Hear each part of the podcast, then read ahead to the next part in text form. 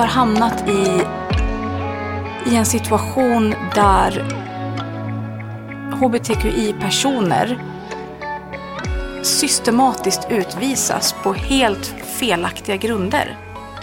Systemet skulle ju falla om det var så att vi, hade, att vi godtog allt som alla människor sa. We don't want homosexuality in Uganda, full stop. Uganda är ett av världens mest homofobiska länder. Hatet är öppet och utbrett bland såväl befolkning som hos högt uppsatta politiker och religiösa ledare och med en lagstiftning som kan ge livstidsfängelse för den som är homosexuell. Do you personally dislike homosexuals? Of course, they are disgusting.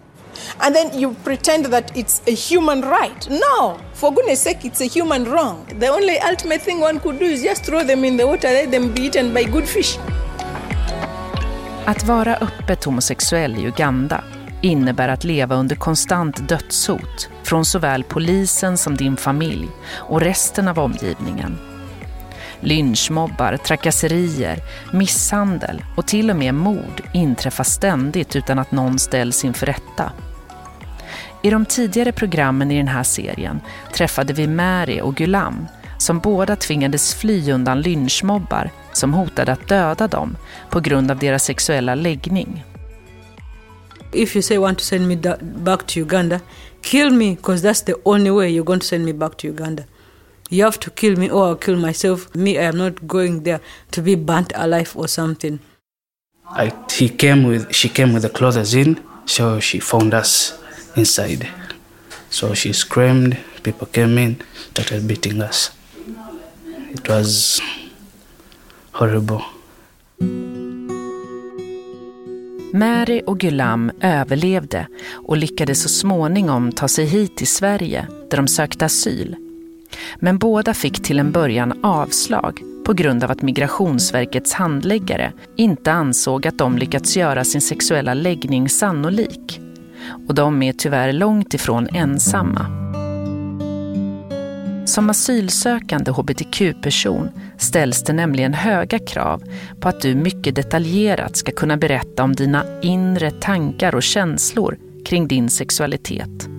Något som kan vara svårt om du kommer från ett land som Uganda där homosexualitet inte bara föraktas och hånas utan också innebär att du lever under konstant dödshot.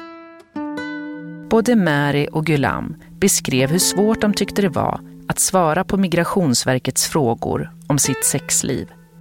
Frågor som både kändes allt för privata men också väckte svåra traumatiska minnen till liv. They would ask like one question in like so so many ways. But the the one thing migration is supposed to understand like when you come from a country like Uganda and you don't talk about those things, it's very hard to like to get somebody to talk about those things. Because even in my country even the heterosexuals they don't talk about the sex. They wanted me to explain my feelings. How could i explain my feelings? No. I've used to i used to do these things in a hidden way i wasn't open. You understand? So how could i explain to you my feeling? So questions were how many times did we used to sleep with my partner? Such questions or what did you answer to that?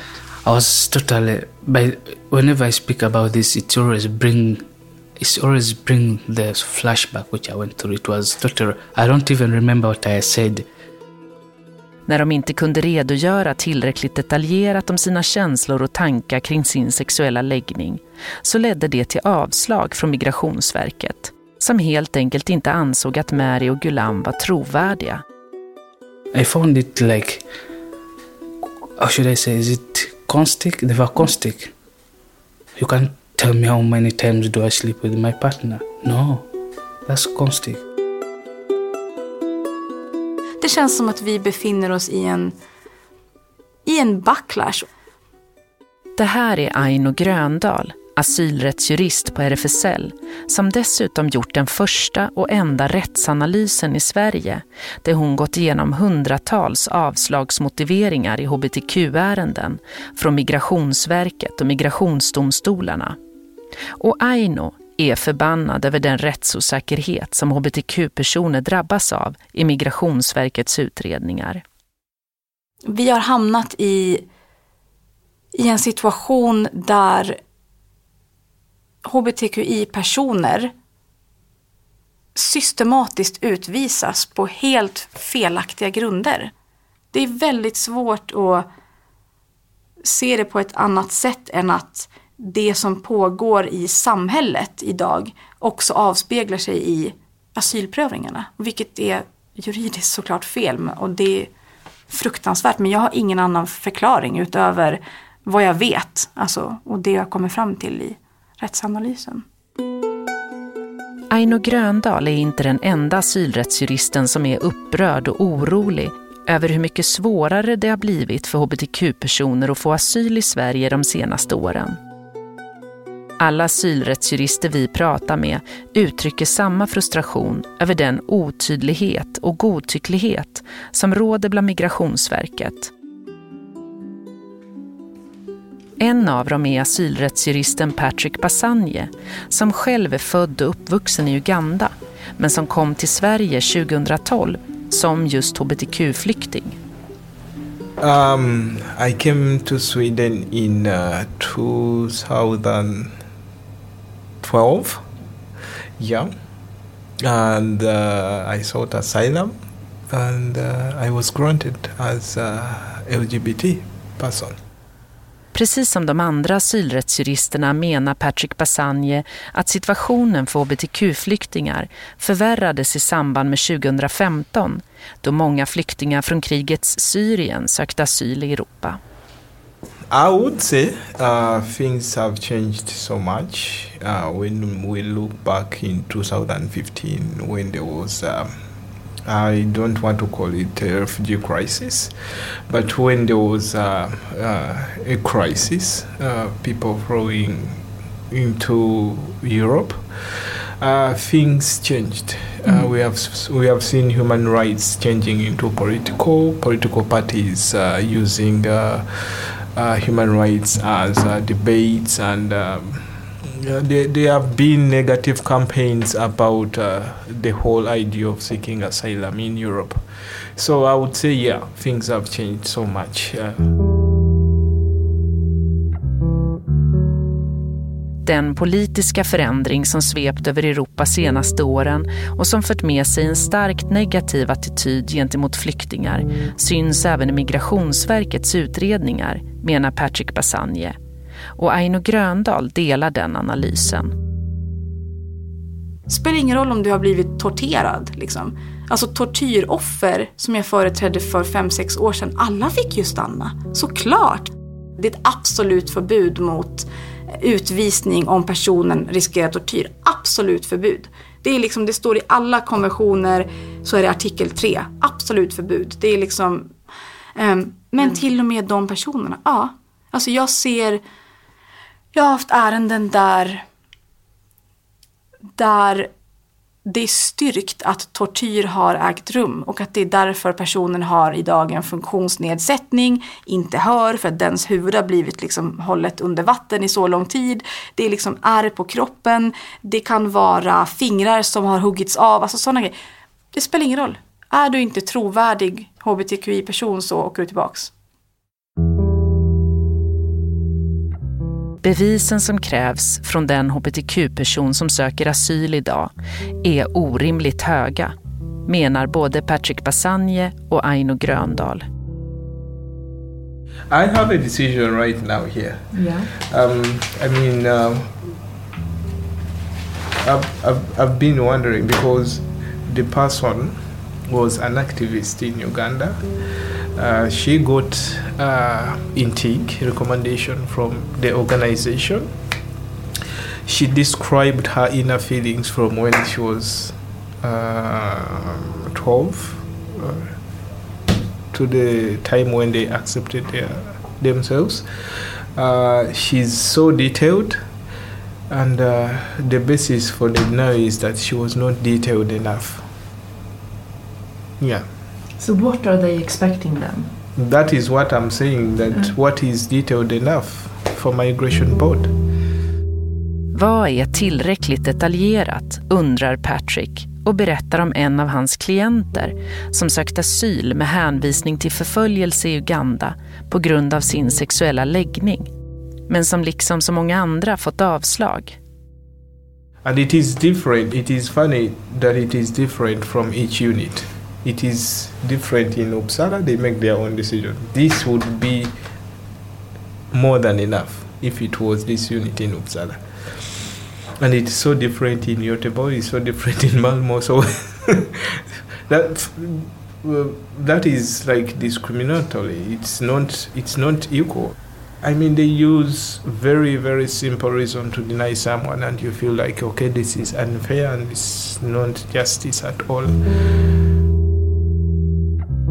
Dessutom menar Patrick skiljer sig utredarnas bedömningar från stad till stad. Skäl som godtas i Uppsala anses inte vara tillräckliga i en annan stad.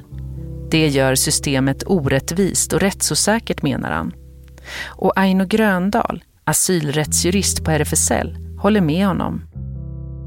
Jag hade en eh, klient från Bangladesh som talade om, eller som berättade sin liksom, inre process då, som jag såklart hade sagt till honom att det här måste vi prata om för det här förväntas av dig.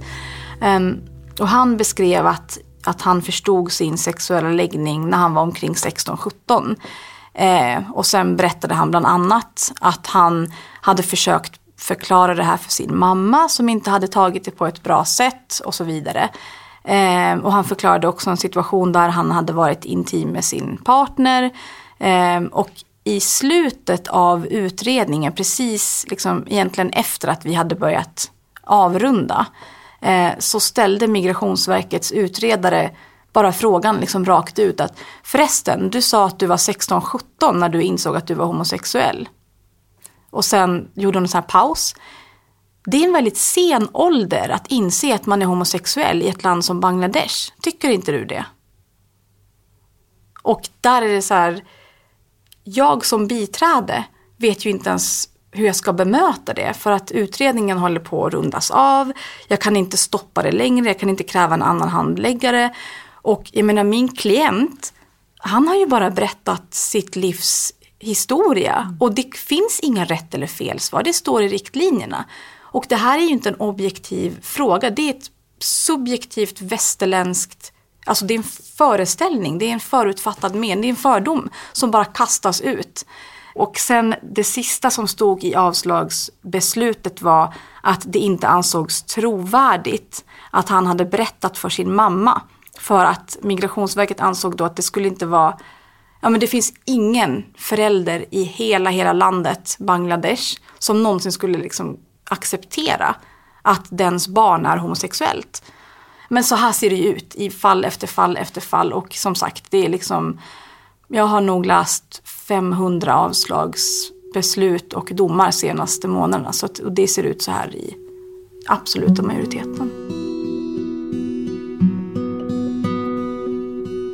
Den modell som Migrationsverket använder i sina utredningar av hbtq-personer kallas för DSSH, Difference, Stigma, Shame and Harm och är alltså starkt kritiserad av asylrättsjurister eftersom det kan vara väldigt svårt för en asylsökande att redogöra för sina inre tankar och känslor kring sin hbtq-identitet. Särskilt om man kommer från ett land där hbtq-personer förföljs och trakasseras av myndigheter och omgivning. Så vad säger Migrationsverket själva om den här kritiken? Jag träffar Annika Dahlqvist som är presskommunikatör men som jobbat som beslutsfattare och hbtq-specialist på Migrationsverket. Systemet skulle ju falla om det var så att vi, hade, att vi godtog allt som alla människor sa.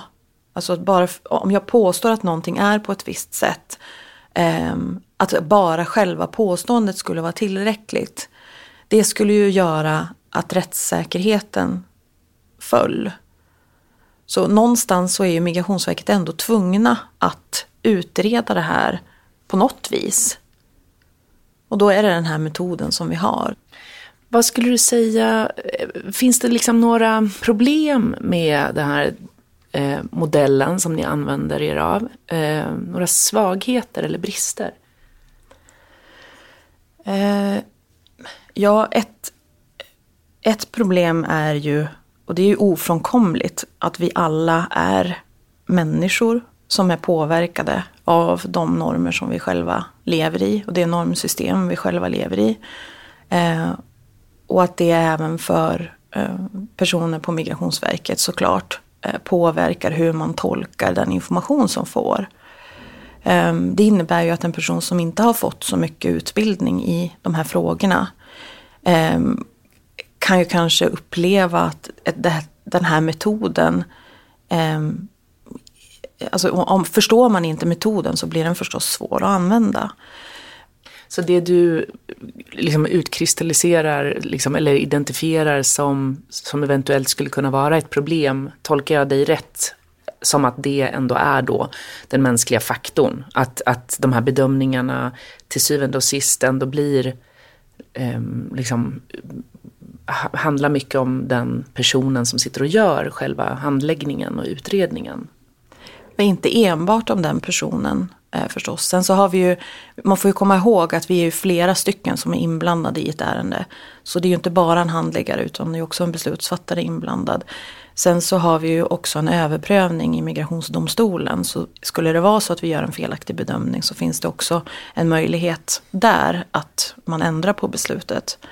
Eh, så att det är ju inte så att det bara är en person som, som styr vad som händer i ett ärende. Tillbaka till Aino Gröndal som menar att lagstiftningen och de rättsliga riktlinjerna är bra i teorin men sättet de tillämpas på i praktiken är både otydliga och godtyckliga. Orsaken till, till att det ser ut som det gör i, i svensk rättspraxis eh, det tänker jag har att göra dels med eh, Migrationsöverdomstolens väldigt, väldigt olyckliga eh, prejudicerande avgörande 2013. Och där har Migrationsöverdomstolen gjort en, vad jag skulle kalla nästan en vantolkning av UNHCRs riktlinjer. Där överdomstolen har liksom lyft ut eh, några meningar ur en punkt där UNHCRs riktlinjer säger att så här kan Eh, prövningen och utredningen göras när, när personen åberopar sexuell läggning, könsidentitet eller könsuttryck. Så Migrationsöverdomstolen har lyft ut liksom några enstaka meningar och sagt att, eh, eller ja, överdomstolen har då skrivit att man ska fråga om olikhet, stigma och skam hos hbtqi-personer. Och det domstolen skriver i sitt avgörande, det framstår som att det här är någonting som går att förvänta sig ska finnas hos alla, alla hbtqi-personer i hela världen. Eh, och det säger ju inte UNHCR överhuvudtaget. UNHCRs riktlinjer är väldigt tydliga med att det finns inga rätt eller fel svar. Alla personer är unika och helt liksom olika. Eh, deras förmågor att beskriva och berätta saker färgas alltid av kulturell bakgrund, vilken kontext den har vuxit upp i, eh, psykisk hälsa, alltså trauma, PTSD. Det, det finns liksom inget frågeformulär och sen vissa typiska svar som kan förvänta sig för att göra trovärdigt de här asylskälen. Men så har Migrationsöverdomstolen i princip lagt fram det i sitt avgörande. Och det här har sen fått enligt mig då konsekvensen hos migrationsdomstolarna och, och eh, Migrationsverket. Eh, där man helt enkelt kräver att de här sakerna ska finnas för att annars är du inte trovärdig. Annika Dahlqvist, presskommunikatör på Migrationsverket, håller med om att metoden Migrationsverket använder, DSSO, inte är heltäckande men att den är bättre än ingen metod alls. Och då blir ju nästa fråga, vilken metod ska vi använda? Som är respektfull och som hjälper den sökande att göra sannolikt, att komma upp till beviskravet sannolikt när det gäller grupptillhörigheten. Um, och då skulle jag säga att den här metoden är, framförallt är den bättre än ingen metod alls. Uh, och sen med utbildning och kompetensutveckling kring användandet av metoden så är det en metod som, eh, som fungerar. Den är inte felfri och perfekt. Men det är den metoden vi har just nu. Jag har alltså suttit de sista veckorna och intervjuat asylrättsjurister och eh, olika hbtq-personer som har sökt asyl. Eh, och de, de är, är ganska eniga om allihopa eh, att de upplever ju att eh, det är extremt godtyckligt. Att det blir väldigt upp till den liksom, person som håller i utredningen. Eh, och det de också säger är att det här kravet på hur man ska kunna berätta om sin inre process och känslor av olikhet och stigma och skam. Att det, har liksom, att det är väldigt fyrkantigt och att det, det blir väldigt stereotypa föreställningar om hur en sån här berättelse ska se ut. Trots att det rättsliga ställningstagandet just säger, eh, och du också ju, att det ska vara individuellt. Mm. Så, så, så i praktiken upplever de att kan man inte förklara det där, eh, att det är väldigt otydligt exakt hur man ska kunna berätta eh, otydligt och godtyckligt hur man ska kunna berätta om den här inre processen Eh, för att, att ni eh, ska kunna då göra en, tycka att det är tillförlitligt. Eh, jag, alltså, jag tycker naturligtvis inte att det ska gå till på det viset. Och det är det som är vår strävan. Att det ska vara väl underbyggda beslut. Att de ska vara rättssäkra. Att, vi inte ska, att det inte ska finnas några stereotypiska eh, slutsatser eh, i besluten eller i bedömningarna. Och det är ju vår målsättning. Men man får komma ihåg också att att utreda och bedöma asylärenden. eh, det, det är bland de mest utmanande eh, verksamheter som vi har i svensk statsförvaltning faktiskt. Och det glömmer man ibland bort. Att det här är en väldigt, det är en svår verksamhet vi har att göra med. Men förstår du vad de menar med den här kritiken, att det kan finnas problem här? Ja, jag förstår den kritiken. Jag har också sett eh, exempel på det. Eh, men återigen, jag skulle, jag skulle tycka att det var orättvist att beskriva det som att, eh, att det är ett, så att alla eller att Migrationsverket generellt har ett stereotypiskt eh, sätt att handlägga eller ett stereotypiskt sätt att bedöma eh, ärenden.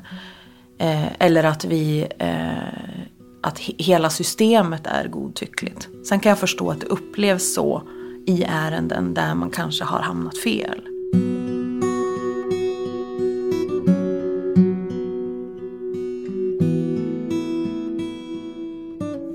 Jag heter Jonas Colling och jag jobbar som eh, expert med samordningsansvar för hbtq-frågor på Migrationsverket. Jonas Colling menar precis som Annika Dahlqvist att DSSH-modellen ska ses som ett verktyg men att det är oerhört viktigt att den kompletteras med en kunskapsbas för att den ska kunna tillämpas på ett bra sätt. Den generella eh, kunskapsnivån behöver vara eh, god för att kunna använda sig av metoden. Man kan inte bara ta metoden utifrån eh, som den ligger ute på nätet med fem powerpoint slides och sen implementera den. Utan man behöver ha den i samband med, eh, med just intervjuteknik och, och bemötande och grundläggande kunskaper. Och den där utbildningen då som nyanställda får, är det en kurs på en dag eller, eller hur ser det ut? Den har varierat över tid hur lång den är men just nu så är den två dagar. Eh, varav eh, två timmar handlar om just normkritik i sig. Eh, men att sen normkritiken då genom, genomsyrar bemötandearbetet och eh, asylprövningsarbetet. De asylrättsjurister vi pratat med menar att den här tvådagarskursen, som alltså innehåller ungefär två timmar normkritik, inte är tillräcklig för att ge handläggarna den kunskap de behöver. Tidigare hade Migrationsverket ett system med särskilda hbtq-specialister. Det var personer som var särskilt utbildade att utreda och fatta beslut i de asylärenden som rörde hbtq-personer. Men det här systemet är numera avvecklat och istället är målet att alla beslutsfattare och handläggare ska internutbildas i hbtq-frågor. Hur, hur många ungefär uppskattar du på Migrationsverket eh, har fått den här uh, internutbildningen? Tillbaka till Annika Dahlqvist. Jag kan egentligen inte uttala mig om det. Jag har inte den siffran. Nej, jag kan inte uttala mig om det. Nej. Men, jag, jag skulle din... kunna tala om, alltså jag skulle kunna ta reda på mm. den informationen. Eh, men men ja. är det, skulle du ändå beskriva att så här, ja, men det är på god väg nu att, att de flesta har fått utbildningen? Eller, eller det är långt kvar men vi håller på? Eller liksom? Någonstans i mitten skulle jag säga. Vi har utbildat relativt många. Någon vecka efter vår intervju mejlar Annika Dahlqvist siffrorna över hur många inom Migrationsverket som fått internutbildningen i hbtq. Enligt de siffror jag får ta del av har 26 procent av beslutsfattarna och 12 procent av handläggarna gått kursen. Under 2020 är målet att de siffrorna ska ha höjts så att 50 procent, alltså hälften av beslutsfattarna och 18 procent av handläggarna ska ha genomgått utbildningen. Men visst är det så att handläggaren är den som sitter och gör själva intervjun med den asylsökande? Tillbaka till Jonas Kolling.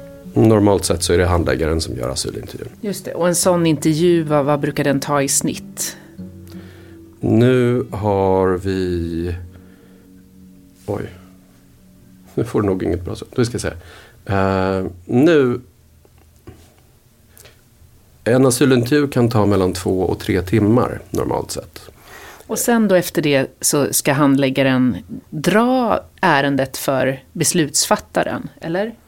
Ja, precis. Men då låter det ändå som att handläggaren har ganska stor, stort inflytande på hur den här processen blir. För det är ändå den som sitter där i två, tre timmar och gör intervjun. I asylintervjun så är det en handläggare, det är den sökande, det är ett biträde och det är en tolk. För att jag fick eh, från Annika då de här siffrorna om hur många som hade gått igenom den här eh, utbildningen. Och då var det ju faktiskt bara så typ 12 procent av handläggarna. Och... Det var de siffrorna i början av året.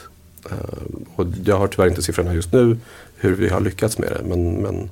Jag tror att hon sa 26 procent av beslutsfattarna och 12 procent av handläggarna hade gått kursen. Och under 2020 är målet att siffrorna ska ha höjts så att hälften av beslutsfattarna och 18 procent av handläggarna ska ha gått det. Mm. Det är ganska lite och det är därför vi också ser till att ha ett skriftligt stöd eh, som man kan läsa in sig på. Att vi har då en handledning från från beslutsfattare framför allt. Det är där vi vill ha den fördjupade kunskapsbasen.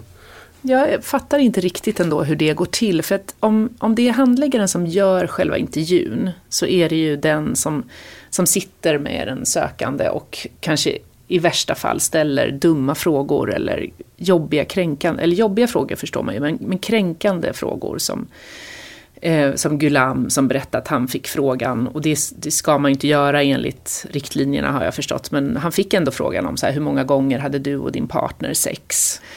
Och då tänker jag att den här, om handläggaren, om så pass många av handläggarna inte har den här utbildningen och kompetensen, så när de då ska, ska liksom berätta för beslutsfattarna som kanske till större del är erfarnare och har en större kompetens så blir det ju kanske en felaktig bild som de förmedlar för att de i sig har inte kompetensen. Förstår du hur jag menar?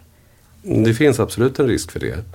Ehm, och det fallet du säger, det låter extremt olyckligt. För det, det ska man inte behöva utsättas för. Och det är där vi ser att vi behöver utbilda mer. Och det är det vi, det vi syftar till också.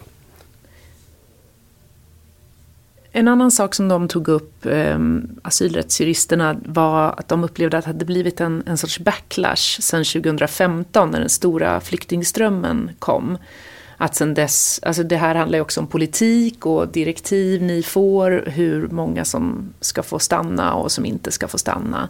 Vad, vad tänker du om den kritiken? Stämmer det eller? Det är ingenting vi ser när vi har gjort våra rättsliga genomgångar.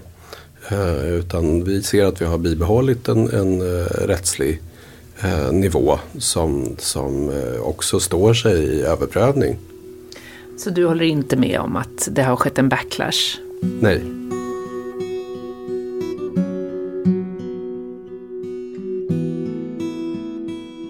De här asylrättsjuristerna som är intervjuade, de, de upplevde att, sen 20, att, det ba, att det är värsta backlashen just nu.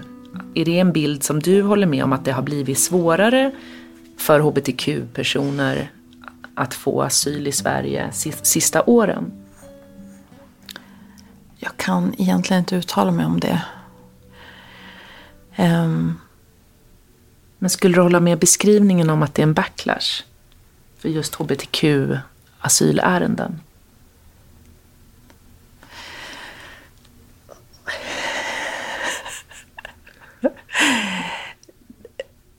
Nej, alltså. Jag kan stänga av den där lite. Okej. Okay.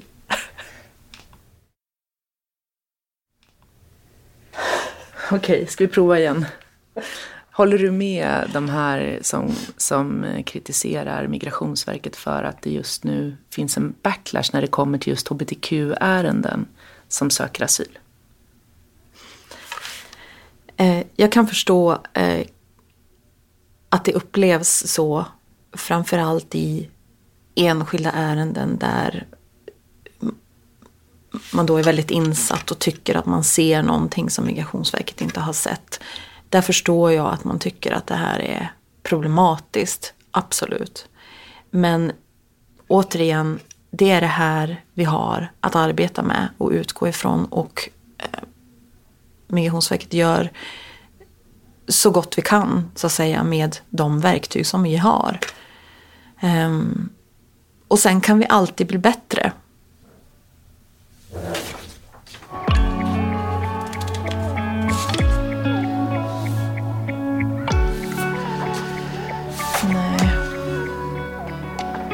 Du har hört Body Rights, en dokumentär från RFSU av och med mig, Maria Sveland. Det här var det tredje programmet i en serie av fyra som handlar om hbtq-flyktingar från Uganda.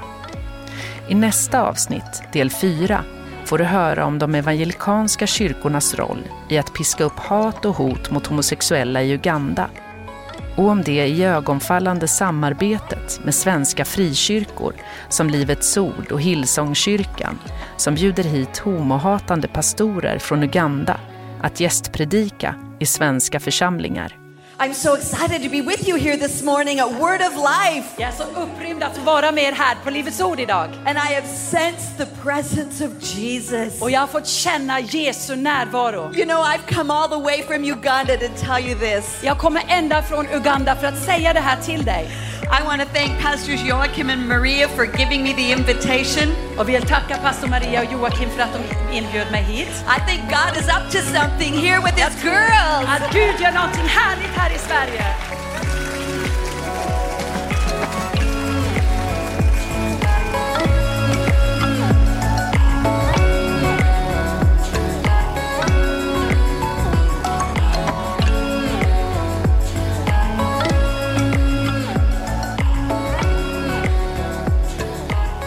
Du hittar hela serien på vår hemsida eller på Acast och andra ställen där poddar finns.